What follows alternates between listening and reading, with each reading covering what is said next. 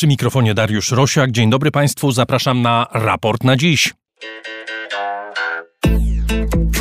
Izrael i Hamas uzgodniły czterodniowy rozejm, w trakcie którego ma dojść do wymiany więźniów przetrzymywanych przez obie strony. Hamas wypuści 50 zakładników, Izrael 150 Palestyńczyków przebywających w izraelskich więzieniach. Z obu stron wolność mają odzyskać głównie kobiety i osoby niepełnoletnie. Izraelski rząd zaakceptował umowę po siedmiogodzinnych burzliwych obradach. Dziś prawdopodobnie umowa zostanie zaskarżona w sądzie izraelskim przez grupy ofiar zamachów palestyńskich. Czy ta umowa zapowiada koniec wojny w Gazie? Jaki jest plan Izraela i innych co do przyszłości strefy? O tym w raporcie na dziś 22 listopada 2023 roku. Raport na dziś to środowa odmiana raportu o stanie świata, programu finansowanego przez słuchaczy istniejącego dzięki słuchaczom. Za wszystkie wpłaty z serca Państwu dziękuję, a jeśli ktoś chciałby dołączyć do grona patronów raportu, zapraszam na mój profil w serwisie patronite.pl. Adrian Bąk jest wydawcą programu, Chris Wawrzak realizuje dźwięk. Zaczynamy. Gościem raportu na dziś jest Jerzy Haszczyński z Rzeczpospolitej. Witam cię, dzień dobry. Dzień dobry. Porozmawiajmy na początku o szczegółach tej umowy. W ciągu 24 godzin od jej zaakceptowania ma zostać ogłoszony początek rozejmu, po czym ma się zacząć ten proces wypuszczania więźniów, jeńców z obu stron. Izrael opublikował listę 300 Palestyńczyków, których ta umowa ma dotyczyć. Kto na tej liście jest? To są więźniowie palestyńscy z więzień izraelskich, którzy tam trafili z paragrafu zagrożenie dla bezpieczeństwa Izraela. E, dotyczy to e, młodocianych, nieletnich oraz w mniejszym e, stopniu kobiet. Część z nich ma poważniejsze zarzuty. Dlaczego ta lista obejmuje 300 czy prawie 300 nazwisk, a nie wspomniane 150? No właśnie są obawy, że organizacje rodzin y, ofiar zamachów terrorystycznych z Izraela będą próbowały to powstrzymać. Znaczy już to próbują robić. Bardzo szybko ma zapaść y, wyrok Sądu Najwyższego. Poprzednie tego typu wyroki przy wielkiej wymianie na jednego żołnierza izraelskiego ponad tysiąca więźniów palestyńskich zostało przyklepane przez Sąd Najwyższy, więc pewnie to się tym razem wydarzy, ale na wszelki wypadek jest to lista dłuższa, a ona też jest dłuższa dlatego, że to porozumienie przewiduje, a w każdym razie Izrael takie traktuje, że jeżeli byłaby zgoda Hamasu na wypuszczanie kolejnych y, y, zakładników, to też kolejni palestyńscy więźniowie prawdopodobnie wyjdą, a na pewno zostanie przedłużony rozejm o kolejny dzień. Za 10 za kolejny dzień rozejmu. 10 zakładników za kolejny dzień rozejmu nie jest do końca jasne, przynajmniej ja nie mam do końca jasności, może ty masz, czy za każdy kolejny dzień również Izrael będzie wypuszczał kolejnych zakładników z tej listy, bo na razie mamy 150, więc można przypuszczać, że jeszcze jest pole manewru dla Izraelczyków również, czy dla Palestyńczyków, patrząc od ich strony. No to można tylko spekulować, bo ta informacja nie wypłynęła, ale między innymi z tego powodu, że ta lista jest dłuższa palestyńskich więźniów, to można zakładać, że, że tak, także ci pozostali mają szansę. Jeszcze, żebyśmy mieli jasność, w izraelskich więzieniach według organizacji reprezentujących więźniów palestyńskich przebywa 700 Palestyńczyków. Na tej liście nie ma tych, którzy są skazani za morderstwa, za zabijanie cywilów czy zabijanie żołnierzy. No przede wszystkim e, ta lista więźniów palestyńskich jest znacznie, znacznie dłuższa. Organizacja izraelska zajmująca się prawami człowieka i bardzo nie, nielubiana przez e, rząd izraelski. Betselem uważa, że jest ich pewnie e, prawie 5 tysięcy. Palestyńska organizacja zajmująca się po, po podobnym podliczaniem mówi o nawet 7 tysiącach, z tego 2 tysiące miało trafić y, do więzienia już po 7 października, po tym wielkim zamachu. Także y, to są znacznie większe liczby, natomiast y, ponieważ w ogóle to ma nie dotyczyć na razie mężczyzn, to, to, to możemy powiedzieć, że spośród nieletnich i spośród kobiet, no to, to proporcje są tutaj dosyć wysokie. Dodajmy, że Izrael zgodził się również na to, żeby do strefy gazy wjechała pomoc humanitarna w znacznie większej skali niż obecnie.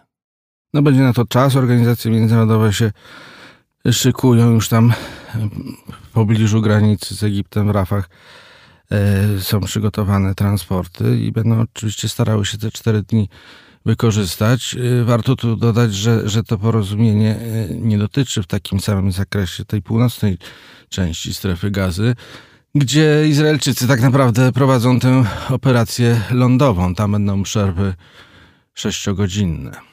Jasne jest też, że dla Izraelczyków to nie jest żaden koniec wojny. Tutaj są oczywiste deklaracje: to nie jest koniec wojny i to nie będzie koniec wojny, nawet jeżeli ten proces będzie trwał 10 dni dodatkowo, tak jak przewidywane jest, jeżeli rzeczywiście doszłoby do kolejnych wymian.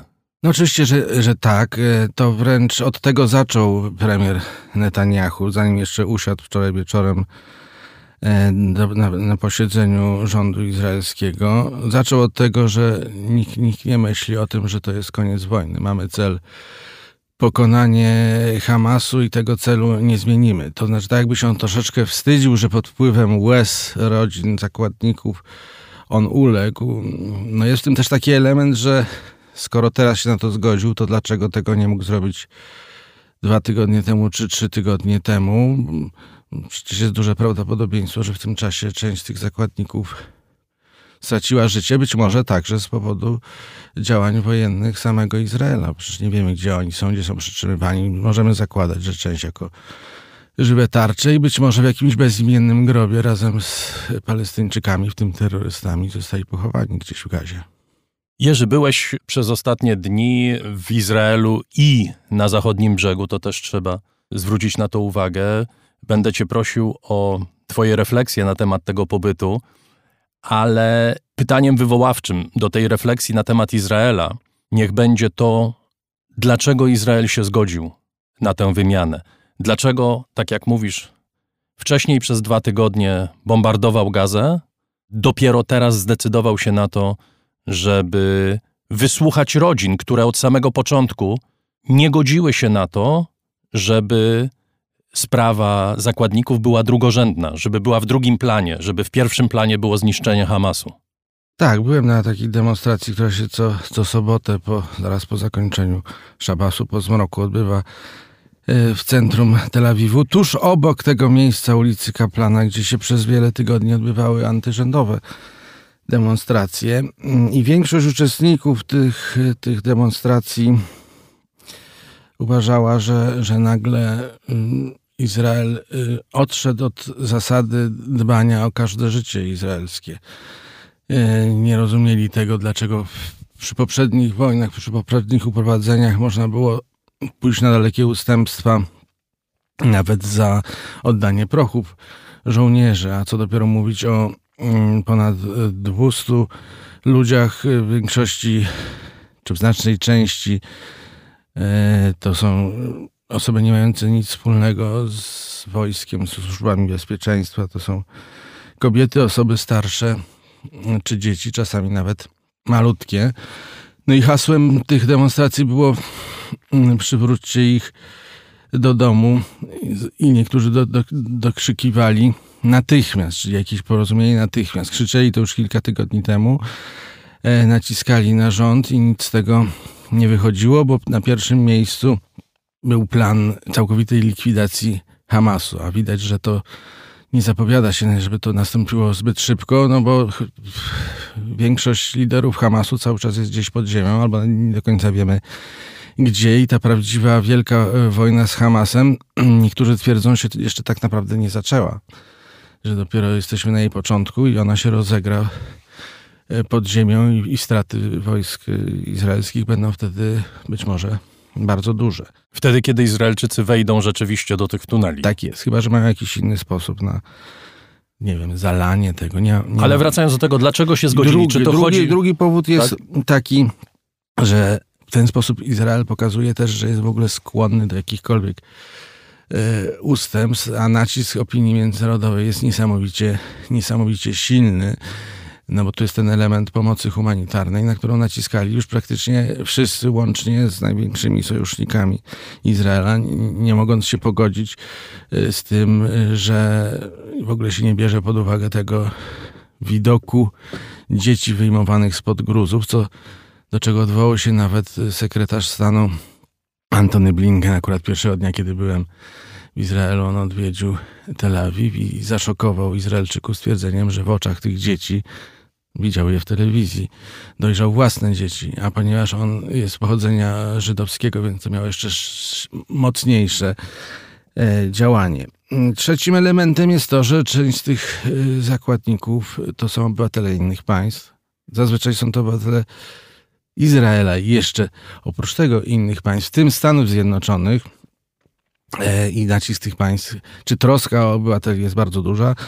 Joe Biden, odnosząc się do tego porozumienia, e, wspomniał o tym, że, że dla Ameryki bardzo ważne jest, żeby oni wszyscy zostali uwolnieni. Teraz w tej chwili jest chyba 10 obywateli amerykańskich, y, mających zapewne też zazwyczaj obywatelstwo izraelskie. Co ciekawe, wśród tych zakładników, i o nich się raczej rzadko mówi, są tacy, którzy w ogóle nie mają nic wspólnego z Izraelem, poza tym, że tam pracowali, nie są z pochodzenia Żydami, ani obywatelami izraelskimi. To jest ciut powyżej 30 osób, przede wszystkim Tajlandczycy, gastarbajterzy, także chyba jakiś Nepalczyk, a nawet Chińczyk tam się zaplątał z niewiadomych dla mnie przyczyn. O nich się raczej nie mówi. Z tego, co słyszałem, Tajlandia sama prowadzi jakieś boczne e, boczne negocjacje na ten temat. A dlaczego jest to ważne? Bo jeżeli odliczyć tych, którzy nie mają obywatelstwa izraelskiego jako jednego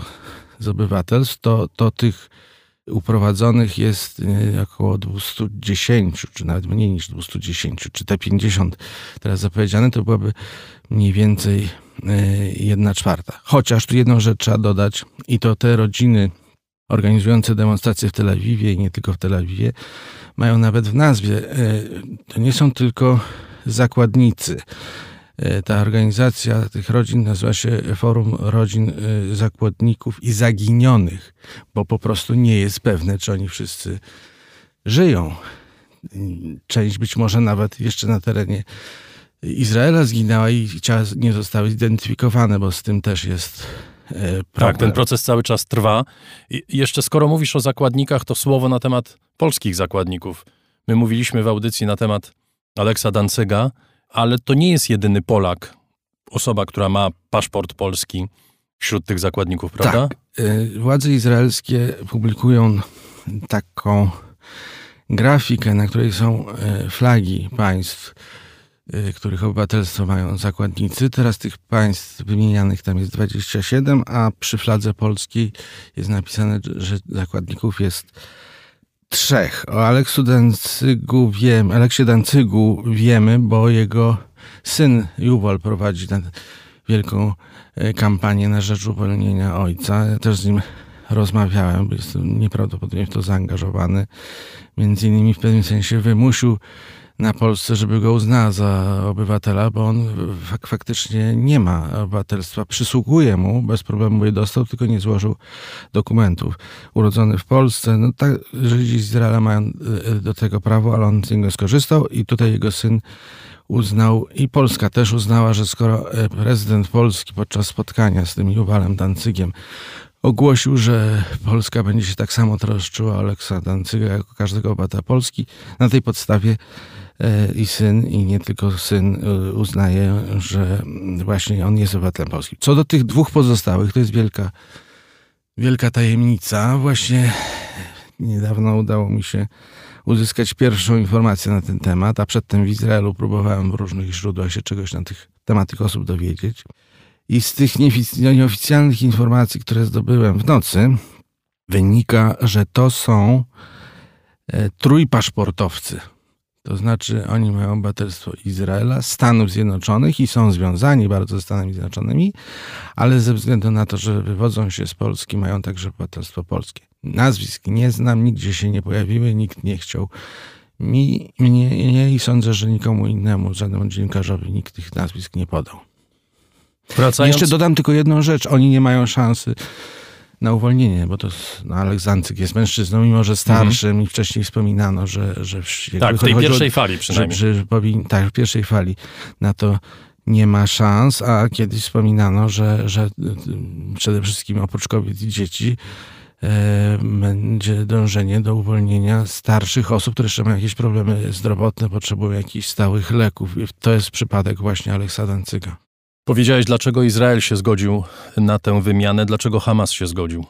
No, Hamas ma y, wiele powodów. Po pierwsze, dba o wizerunek, to może jest najmniej istotne, ale to już raz mu się udało, bo przypominam, że y, w październiku, chyba ze dwa tygodnie po y, tym wielkim ataku terrorystycznym, oni uwolnili najpierw dwie kobiety też z paszportami amerykańskimi i ta starsza, starsza z tych uwolnionych no można wręcz powiedzieć, że chwaliła Hamas za sposób, w jaki ją traktowano. Że dostawała takie samo jedzenie, nikt jej złego nic nie robił. Czyli zakładam, że tutaj jest e, PR, no ale oczywiście najważniejsze jest to, że w ten sposób Hamas ma oddech na cztery dni, a może e, na więcej. I na dodatek, oprócz tego, że sam się może wzmocnić, tutaj kwestia e, dostaw paliwa jest szczególnie istotna, no to może po raz pierwszy powiedzieć, że dba o Palestyńczyków z gazy. Że to nie jest tak, że los tych dzieci i kobiet ginących tam w dużej ilości jest mu kompletnie obojętny, bo taka teza jest i oczywiście jest uzasadniona. Wspomniałeś o roli Stanów Zjednoczonych w mediacji.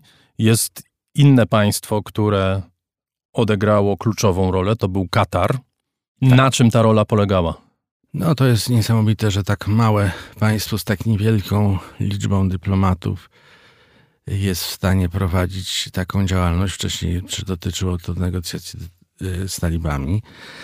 E, teraz, teraz e, z Hamasem. Dzisiaj w nocy prezydent Biden podziękował osobiście emirowi Tamimowi bin Hamadowi, choć co ciekawe, to jest troszeczkę odchodzę od, od Kataru, podziękował także prezydentowi E, e, Egiptu Sisiemu, chociaż e, z tego co wiemy, bezpośrednio w te negocjacje Egipt nie jest zaangażowany. Nie ma wątpliwości, że, że wywiad egipski, być może jeszcze jakichś innych krajów arabskich, gdzieś tam się kręci w dalsze stolicy Kataru, żeby to pielęgnować, ale wiemy o Katarze, że on jest najważniejszy. I tutaj oczywiście Emir jest kluczową postacią, ale e, okazało się, też tego wcześniej nie wiedziałem, że jest specjalny negocjator, chyba w, w randze e, ministra stanu, czyli nawet nie wywodzący się z, z rodziny rządzącej, czyli z, z władców e, Emiratu. Nazywa się Mohammed al-Hulaifi i to jest podobno jedyny człowiek, który osobiście kontaktuje się i z Hamasem, i Izraelczykami. To znaczy wszyscy inni robią, mają jeszcze jakichś dodatkowych pośredników. Znaczy zatrzymują się w pół drogi, albo się kontaktują z Hamasem, albo tak się jest, kontaktują i, z Izraelczykami. Gdzieś to dalej idzie, tak jak zresztą przy poprzednich wojnach izraelsko-hamasowskich było.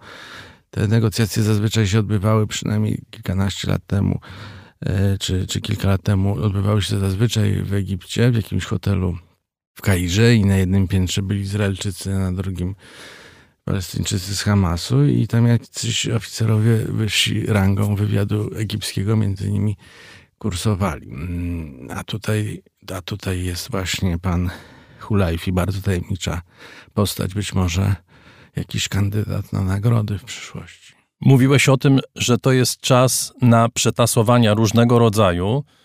Również to będzie czas ogromnej presji w Izraelu. Zapewne te protesty, które trwają od pół roku, czy od początku roku w Izraelu y, przeciwko rządowi, jeszcze się wzmogą. Czy to jest również ten moment, kiedy może dojść do odsunięcia Netanyahu od władzy, Twoim zdaniem? Jak patrzyłeś na nastroje ludzi, przecież ludzie, nie tylko rodziny ofiar, ale właściwie wszyscy Izraelczycy są przerażeni tym, do czego doszło 7 października, i jasne jest, że doszło do tego na skutek zaniedbań tego rządu, tej władzy. Tak, Netanyahu podobno zarządził e, swoim doradcom, żeby dokładnie wszystkie stenogramy e, przygotowali na, na, czas, kiedy będzie działała komisja oceniająca, kto za to odpowiada. On liczy, że do czasu zakończenia tej, tej wojny, a to przecież może długo potrwać, jest bezpieczny. Mm, te protesty, o których wspomniałeś, antyrządowe, to prawie przygasły. One się odbywają cały czas na tej ulicy Kaplana, ale są no, tak wiele razy mniejsze niż, niż były przed wojną, że nie jestem w stanie podać tych, tych proporcji. No ale to, to ja widziałem kilkaset osób, może do tysiąca teraz, a kiedyś mówiło się, że były ich setki tysięcy. Zazwyczaj Izraelczycy y, przez dłuższy czas mówili, że on będzie musiał, i to w sondaży wynika i z różnych wypowiedzi y, ekspertów, że będzie musiał zakończyć swoją długą karierę, ale po zakończeniu wojny. Teraz jednak nasilają się głosy, że to mogłoby nastąpić wcześniej. To lider opozycji Jair Lapid tego na przykład zażądał. A oczywiście znaczna część tych, którzy wcześniej protestowali przeciwko e, rządowi Netanyahu, pewnie też tak uważa, ale zakładają, że nie powinni wychodzić na ulicę, bo teraz najważniejsze jest pokonanie, pokonanie Hamasu. Mogę powiedzieć, że sojusznicy Netanyahu już się od niego odwrócili. Gazeta, która, jak dowcipnisie mówili, powstała po to, żeby wspierać Netanyahu, taka bezpłatna Israel Hayom, w takim płomiennym edytorialu wezwała go teraz pokonaj Hamas, a potem odejdź. Czyli to jest ta wersja łagodniejsza, że, że jeszcze do końca wojny e, Netanyahu może się utrzymać e, u władzy. Ale widać, że jest to postać coraz mniej magnetyczna i nawet wielu jego fanatycznych wielbicieli, którzy poprzednie jego posunięcia e, popierali, od niego po prostu się odkleja. Mogę jeszcze powiedzieć, że on się podobno, ja nie umiem tego porównać, bo ja nie jestem specjalistą od, od gestykulacji i, i mimiki Netanyahu, ale podobno on się bardzo, bardzo zmienił i teraz jak udziela wywiadów, to jest taki zestresowany, schudł, yy, gdzieś rozgląda się na boki, tak jakby szukał wsparcia czy podpowiedzi. Było to widać w wywiadach, których dosyć dużo udziela amerykańskim telewizjom, bo tam się kieruje ze swoim przesłaniem. Do gazy za chwilę wrócimy, natomiast chciałbym, żebyśmy porozmawiali chwilę o tym drugim obszarze palestyńskim, czyli zachodnim brzegu. Byłeś na zachodnim brzegu. Docierają oczywiście do nas informacje, one są zwykle przykrywane tym, co się dzieje w gazie, ale na temat przemocy, która ma miejsce codziennie na zachodnim brzegu. 200 Palestyńczyków jest już w tej chwili zabitych przez osadników żydowskich i przez żołnierzy na zachodnim brzegu. Kilkudziesięciu żołnierzy i Żydów tak samo e, zresztą e, zostało zabitych e, w tym regionie. Czy takie miejsca jak Ramala funkcjonują normalnie? Wiemy, że Jenin nie funkcjonuje normalnie. Wiemy, że dochodzi na przykład do zamieszek w Hebronie dochodziło. Jak Palestyńczycy z zachodniego brzegu, ze strefy kontrolowanej przez rywala politycznego przecież y, Hamasu przyjmują to, co się dzieje. Zacznę od tego, że y, najpierw należałoby wymienić jednak żołnierzy izraelskich jako tych, z których rąk zginęli ci Palestyńczycy y, na zachodnim brzegu i w większości oni zginęli w wyniku starć, czyli to jest to nie jest coś wyjątkowego. Wyjątkowe są te zabójstwa dokonywane przez osadników żydowskich, coraz bardziej y, pewnych siebie, y, posiadających broń, którą rozdają y, im ministrowie, którzy sami są osadnikami i zajmują ważne pozycje w rządzie Netanyahu, skrajnie prawicowe, antypalestyńskie organizacje za tym stoją. To pierwsza rzecz. A jeżeli chodzi o nastawienie Fatahu, no Fatah, czy władze w Ramallah, E, autonomii palestyńskiej czy palestyńskiej władzy narodowej, różne są tego nazwy, nie używają określenia terroryzm e, i nie nazywają terrorystycznym tego ataku z 7 października. No to jest bardzo znaczące, czyli e, widocznie nastawienie społeczeństwa palestyńskiego całości jest takie, że oni nie mogą sobie pozwolić na w taki sposób potraktowanie tej zbrodni, która dla nas jest oczywisty, w oczywisty sposób terrorystyczna. Ale czy te władze mają jakiekolwiek poparcie, jakiekolwiek wsparcie tej ludności? Czy mamy proces, który właściwie trwał od Oslo, można powiedzieć, to znaczy przesuwania się społeczeństwa palestyńskiego przy okazji tego typu historii, właśnie jak obecna wojna, w stronę rozwiązań skrajnych? No nie umiem na to pytanie odpowiedzieć, bo wiarygodnych badań na ten temat nie ma. Ostatnie wybory były kilkanaście lat temu, także to nie jest takie jasne. Są badania, z których wynika, że mniej więcej łeb w łeb idzie Fatah i Hamas na zachodnim brzegu Jordanu, ale czy można im mm, ufać temu, tego nie wiem, ale ponieważ Fatah y, posługuje się retoryką niemalże taką jak Hamas, a przynajmniej w odniesieniu do tego, co się teraz dzieje w strefie gazy, no to można przypuszczać, że, że robi to nie, nie bez przyczyny, prawda? Bardzo ostre są wypowiedzi także oficjalnych polityków, bo ja rozmawiałem z wiceminister spraw zagranicznych Amal Jadu. No to co chwilę jest okupanci, e, mają plan przejęcia strefy gazy, chcą poszerzyć swoje terytorium, chcą, żeby tam była ziemia niczyja, e, że jest wielki plan e, czystki etnicznej, o czym mówią też inni moi rozmówcy, a to byli poważni ludzie, szef najważniejszego tam think tanku, czy szef konkurencyjnej wobec duopolu Hamas-Fatah E, Mustafa Barguti, którego chyba znasz, bardzo często pojawiający się w BBC, jako taki umiarkowany Palestyńczyk. Do tej pory no. był tak przedstawiany, a teraz mówi tak ostre tezy stawia. Kiedyś że... to była nadzieja Palestyńczyków, tak prawda? Kiedyś miał zastąpić Yasera Arafata, nigdy to się nie stało. Tak, to jest też lekarz. Teraz jego gwiazda chyba raczej przygasa. On sam twierdzi, że, że gdyby doszło do tych wyborów, to byłby języczkiem uwagi i musiałby powstać y, rząd jedności narodowej, czy w każdym razie jakaś koalicja i wreszcie by rozbito to, że albo Hamas, albo Fatah. Tenże Mustafa Barghouti twierdzi na przykład, że to nie jest żadna wojna Izrael-Hamas, bo tak my to nazywamy, prawda? Tylko jest to wojna Izraela z Gazą, czy z Palestyńczykami z Gazy. To już jest bardzo znaczące. To znaczy, że wszyscy jesteśmy jako Palestyńczycy, jako społeczeństwo palestyńskie dotknięci e, tą wojną. Poza tym on jest też lekarzem z takiego wielkiego e, stowarzyszenia pomocy medycznej palestyńskiego, które ma na terenie strefy gazy kilkanaście takich zespołów medycznych. I właśnie ten Barguti nagłaśniał mm, różne raporty tego, tego stowarzyszenia, w których padały największe, najostrzejsze E, oskarżenia wobec tego, co Izraelczycy robią na terenie gazy. Nie do końca jesteśmy w stanie to zweryfikować, ale puścił między innymi taką informację, że wokół szpitala Asz-Shifa, tego najważniejszego, leży mnóstwo trupów, już się psy do nich dobierają, że to jest wina Izraelczyków, którzy nie pozwalają nawet zebrać e, ciał zmarłych. Mówisz o przejęciu gazy przez Izrael, o czystkach etnicznych. Czy Izraelczycy mają jakiś plan dotyczący przyszłości gazy? Czy ktokolwiek ma jakiś plan dotyczący przyszłości gazy?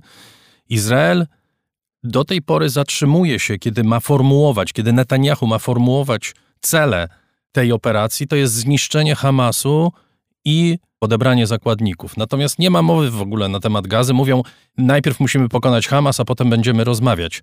Abstrahując od tego, czy da się pokonać Hamas, to wygląda na to, że Izrael w tej chwili przynajmniej nie ma konkretnej, zaplanowanej operacji związanej e, z gazą.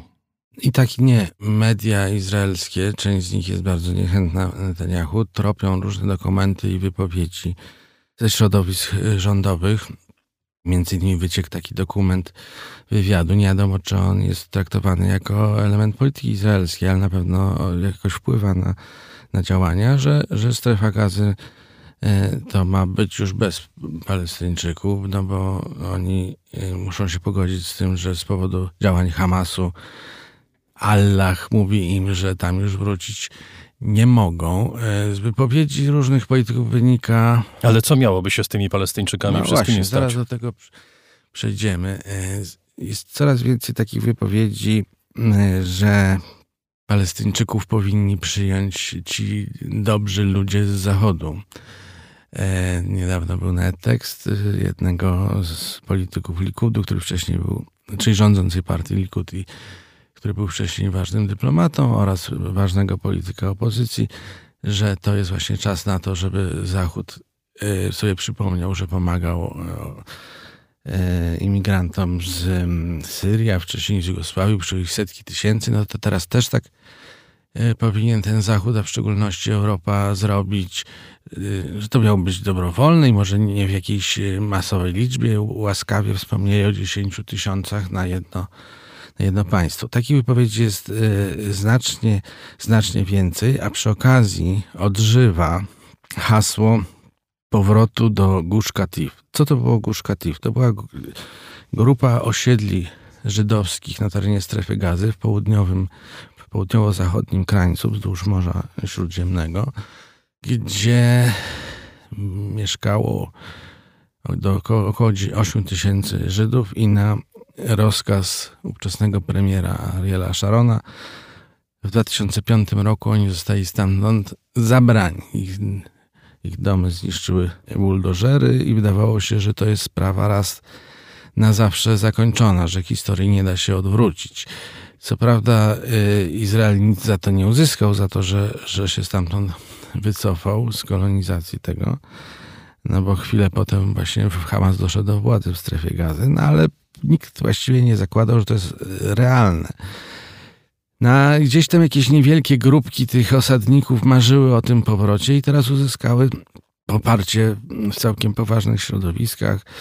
Na łamach izraelskich gazet ukazują się takie teksty, że powróćmy tam, żeby na terenie, gdzie palestyński Hamas kulturę śmierci powołał, to my teraz to odbudujemy i będzie tam yy, dobre żydowskie życie prowadzone i że oczywiście Zachód będzie kwękał, Parlament Europejski będzie wydawał jakieś rezolucje potępiające, no ale właściwie tam wszystko, co dotyczy Izraela jest źle traktowane, w związku z tym nas to nie powinno obchodzić. Ale ty tak naprawdę sugerujesz, że w Izraelu myśli się poważnie o reokupacji gazy albo podziale, przynajmniej przejęciu części terytorium tej strefy. No to sam Netanyahu mówił o tym, że to będzie strefa. Tak, natychmiast się z tego wycofał, prawdopodobnie pod wpływem Amerykanów. Wycofał się, powiedział to w amerykańskiej telewizji ABC. Natomiast czy jest jakiś e, inny wariant, e, nic mi o tym nie wiadomo, bo wszystkie pomysły przekazania tego wojskom międzynarodowym to jest absurd, to nikt tego zapewne nie przyjmie, to jest nierealistyczne. Nie jest też realistyczne, co, o czym wspominają Amerykanie, żeby to władze w Ramallah. Autonomia palestyńska zapanowała nad e, strefą gazy. Oni tego nie chcą.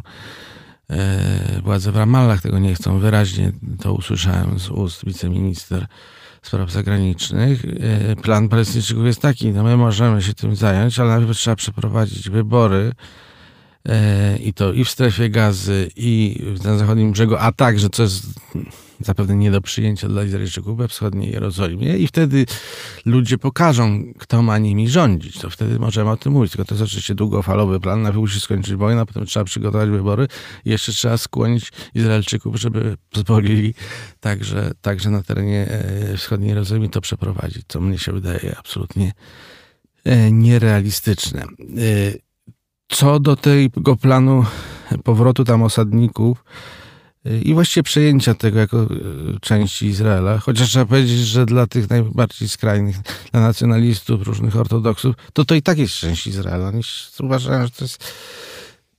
Uważaj tak wcześniej i cały czas tak uważają. Tak jak hasło From the river to the sea, to hasło obowiązuje obie skrajne strony, prawda? To znaczy tak samo jak Hamas domaga się państwa od Jordanu do Morza Śródziemnego, tak samo wielu osadników żydowskich czy skrajnych jak niektórzy mówią, faszystów, którzy w tej chwili znajdują się w rządzie izraelskich, tak samo tak uważa, że to jest ziemia, która jest dana Żydom i Palestyńczyków tam nie powinno być.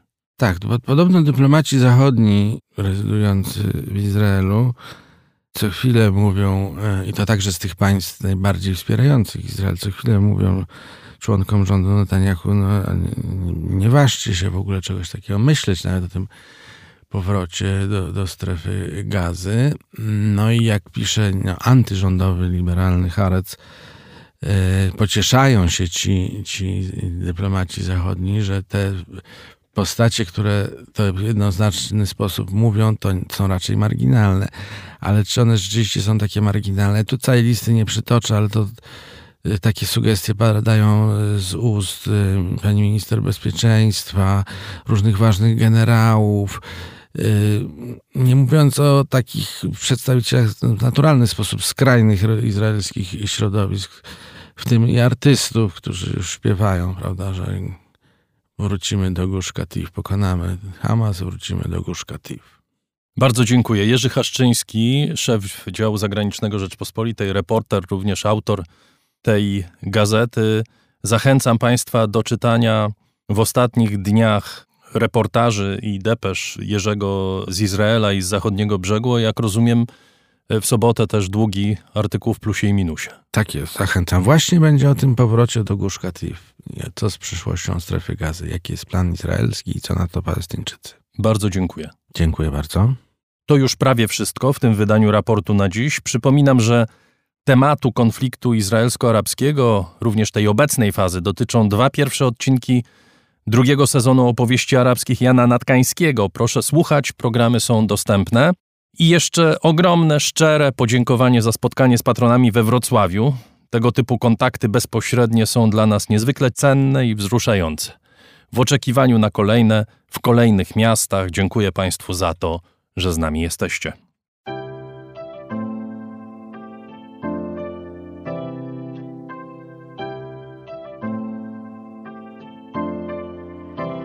Raport o stanie świata od marca 2020 roku rozwija się dzięki Państwa zaangażowaniu i szczodrości. To dzięki Wam możemy opowiadać o świecie przy pomocy dźwięków. Dzięki Wam ten program może być przygotowywany w profesjonalny sposób z zachowaniem najwyższej jakości, bo na nią zasługują słuchacze raportu o stanie świata. Z serca dziękujemy wszystkim Państwu za wpłaty. Wasza hojność jest dla nas ogromnym zobowiązaniem Zbiórka na patronite.pl ciągle trwa. Zachęcam do udziału w niej. Najhojniejsi patroni raportu o stanie świata to firma Ampio Smart Home, hotel Bania Termal Ski w Białce Tatrzańskiej, oferujący pakiety pobytowe z termami w cenie. Centrochem, wiodący dostawca surowców chemicznych dla Twojego biznesu. Firma doradcza Crido. Galmet, Polskie pompy ciepła. Sklep internetowy goldsaver.pl, w którym sztabkę fizycznego złota kupisz po kawałku i bez wydawania jednorazowo dużych kwot. Radosław Jotko. KR Group. Firma outsourcingowa www.krgroup.pl Razem w przyszłość. Polsko-Japońska Akademia Technik Komputerowych. Warszawa, Gdańsk, Bytom. Michał Małkiewicz. Northmaster, marka łodzi motorowych z Polski. www.northmaster.pl Firma Software Mill. Od zawsze zdalni. Programują dla całego świata. Dom wydawniczy Muza. Bo świat nie jest nam obojętny. PurePlay, transparentna agencja mediowa digital i doradca w budowaniu kompetencji in-house. Uber, myślimy globalnie, działamy lokalnie a także Budros, pompy ciepła, gruntowe pompy ciepła dla budynków przemysłowych i wielorodzinnych, kompleksowa obsługa. Liceum Błańskiej Gdańsk-Kowale, przemyślana edukacja w dobrym miejscu. Piotr Bochnia, Michał Bojko. CIO Net and Digital Excellence. Łączymy ludzi i idee. Grupa brokerska CRB. Ubezpieczenie należności dla Twojej firmy. Bezpłatne porównanie ofert www.grupacrb.pl. Flexi Project. Kompleksowy i intuicyjny system do zarządzania projektami i portfelami projektów. JMP. Z miłości do sportu, z najlepszych tkanin, w sercu Podhala szyjemy dla Was porządną odzież. Palarnia kawy La Cafo Augustowa LSB Data dedykowane aplikacje internetowe dla biznesu. Masz pomysł? Zrealizujemy go. lsbdata.com Wydawnictwo Uniwersytetu Łódzkiego. Wydawca książek serii Krótkie wprowadzenie. Wszystko, co trzeba wiedzieć. Aplikacja Moja Gazetka. Polska proekologiczna aplikacja zakupowa z gazetkami promocyjnymi i nie tylko. Moja Gazetka. Kupuj mądrze. Firma ODO24. Optymalny kosztowo outsourcing ochrony danych osobowych ODO24.pl.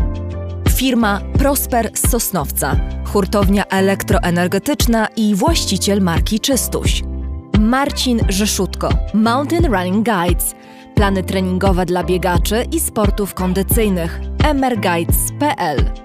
Tixto.pl. Niezależny serwis biletowy sprzedamy bilety na Twoje wydarzenia kulturalne i sportowe. Drukarnia cyfrowa Totem.com.pl Wspieramy wydawców i self-publisherów. Drukujemy najpiękniejsze książki. Fundacja Wasowskich, opiekująca się spuścizną Jerzego Wasowskiego i wydawca książek Grzegorza Wasowskiego. Szczegóły na wasowscy.com. Michał Wierzbowski. Wayman. Oprogramowanie wspomagające firmy inżynieryjne w zarządzaniu projektami. Stworzone przez polskich inżynierów dla sektora projektowego. www.wayman Software. Zen Market. Pośrednik w zakupach ze sklepów i aukcji w Japonii. Zen Market JP. Dziękujemy bardzo. To dzięki Państwu mamy raport o stanie świata.